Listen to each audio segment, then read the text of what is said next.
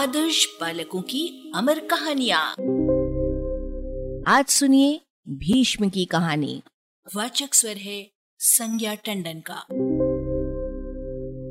महर्षि वशिष्ठ के शाप से आठों वसुओं को मनुष्य योनि में जन्म लेना था। उन्होंने प्रार्थना करके भगवती गंगा को अपनी माता बनने के लिए राज़ी कर लिया। पुरुवंश में उत्पन्न राजा प्रतीप के पुत्र शांतनु को गंगा जी ने अपना पति स्वीकार किया। किंतु उन्होंने महाराजा शांतनु से ये वचन ले लिया कि अगर वे उनके किसी कार्य में हस्तक्षेप करेंगे तो वे उन्हें छोड़कर चली जाएँगी। महाराज शांतनु ने ये वचन गंगा जी को दे दिया। अब जो भी पुत्र उत्पन्न होता, उसे गंगा जी अपनी धारा में बहाकर ले जाती और कहीं डाल आती राजा शांतनु इसलिए कुछ न कहते कि वचन के अनुसार वे कहीं चली न जाएँ। इस प्रकार जब वे सात पुत्रों को जल में डाल चुकी और आठवां पुत्र हुआ तो राजा शांतनु से रहा न गया। वे बोल उठे, तुमने मेरे सात पुत्र तो मार ही दिए। अब ये एक बालक तो मुझे दे दो। गंगा जी ने कहा, ये बच्चे तो वसु थे। शाप के कारण ही ये मनुष्य योनि में आए थे। मैंने इन्हें फिर से इनके लोक में भेज दिया। ये आठवां बच्चा भी वसु है, पर इसी के अपराध के कारण शाप हुआ था। ये दीर्घ काल तक मनुष्य लोक में रहेगा। आपने मेरे कार्य में बाधा डालकर वचन भंग किया है, इसलिए अब मैं जाती हूँ। आपका ये पुत्र बड़ा होने पर आपके पास आ जाएगा। इतना कहकर गंगा जी उस बालक को लेकर अंतर ध्यान हो गईं। कई बरस बीत गए। एक दिन राजा शांतनु गंगा के किनारे टहल रहे थे। सहसा उन्होंने देखा कि गंगा जी में बहुत थोड़ा जल रह गया है। इसका कारण जानने के लिए वे आगे बढ़े तो देखा कि एक तेजस्वी बालक दिव्य अस्त्रों का अभ्यास कर रहा है। उसने अपने बाणों से गंगा की धारा रोक दी है। इसी समय गंगा जी ने प्रकट होकर महाराज शांतनु को बताया कि यही बालक उनका आठवां पुत्र है। तब उस कुमार को राजा शांतनु अपने साथ ले गए और उसका नाम देवव्रत रखा। महर्षि वशिष्ठ से देवव्रत ने सांगो पांग वेदों की शिक्षा पाई थी। दैत्य गुरु शुक्राचार्य तथा देवगुरु बृहस्पति ने उसको राजनीति की शिक्षा दी थी और भगवान परशुराम ने उन्हें धनुर्वेद की शिक्षा दी थी। महाराज शांतनु एक दिन यमुना तट पर विचरण कर रहे थे, तभी सहसा उनके नासपुटों में मदहोश कर देने वाली एक सुगंध समा गई। वो सुगंध योजन गंधा सत्यवती के शरीर की थी।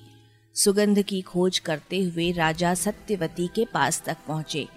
उसके रूप पर वे मोहित हो गए और उसे अपनी पत्नी बनाने की इच्छा उन्होंने प्रकट की। सत्यवती का पालन पोषण निषाद राज के यहाँ हुआ था। राजा शांतनु ने जब निषाद राज से उनकी कन्या मांगी तब निषाद राज ने विनय पूर्वक उनसे कहा, राजन, मैं अपनी कन्या आपको तभी दे सकता हूँ जब आप ये प्रतिज्ञा करें कि आपके बाद इस कन्या के गर्भ से उत्पन्न पुत्र ही राज्य का अधिकारी होगा। यद्यपि महाराज शांतनु सत्यवती पर आसक्त हो गए थे, तथापि अपने विनयी सुशील और योग्य पुत्र देवव्रत को उसके अधिकार से वंचित करना उन्होंने स्वीकार नहीं किया और वे निरुत्तर वापस लौट आए। महाराज शांतनु लौट तो आए, पर उनका चित्त सत्यवती में ही लगा रहा। इस चिंता से भी दुर्बल पड़ने लगे। पिता को चिंतित देखकर देवव्रत भी चिंतित हुआ। मंत्रियों और सेवकों से पूछकर किसी तरह उसने पिता की चिंता का कारण जान लिया। तब वो बड़े बूढ़े क्षत्रियों को साथ लेकर निषाद राज के यहाँ गया और उसकी कन्या को अपने पिता के लिए मांगा। निषाद राज ने कहा यह कन्या मेरी नहीं है। आप जैसे ही उच्च राजकुल में उत्पन्न हुई है। इसके पिता जब तप करने चले गए तो इसका पालन पोषण करने के लिए इसे मेरे पास छोड़ गए। उनकी भी यही इच्छा थी कि इसका विवाह आपके पिता से हो। किंतु इस संबंध में एक व्यवधान ये है कि इसके पुत्रों की आपसे प्रतिद्वंदिता हो जाएगी और आपसे शत्रुता करके तो देवता भी जीवित नहीं रह सकते। निषाद राज, देवव्रत ने दृढ़ता पूर्वक कहा मैं प्रतिज्ञा करता हूँ कि इसके गर्भ से उत्पन्न पुत्र ही हमारा राजा होगा। पर इतने से ही निषाद राज को संतोष न हुआ। उसने कहा, राजकुमार, आपकी प्रतिज्ञा तो आप जैसे उत्तम पुरुष के ही योग्य है, किंतु मुझे भय है कि आपका पुत्र सत्यवती के पुत्र से राज्य छीन लेगा।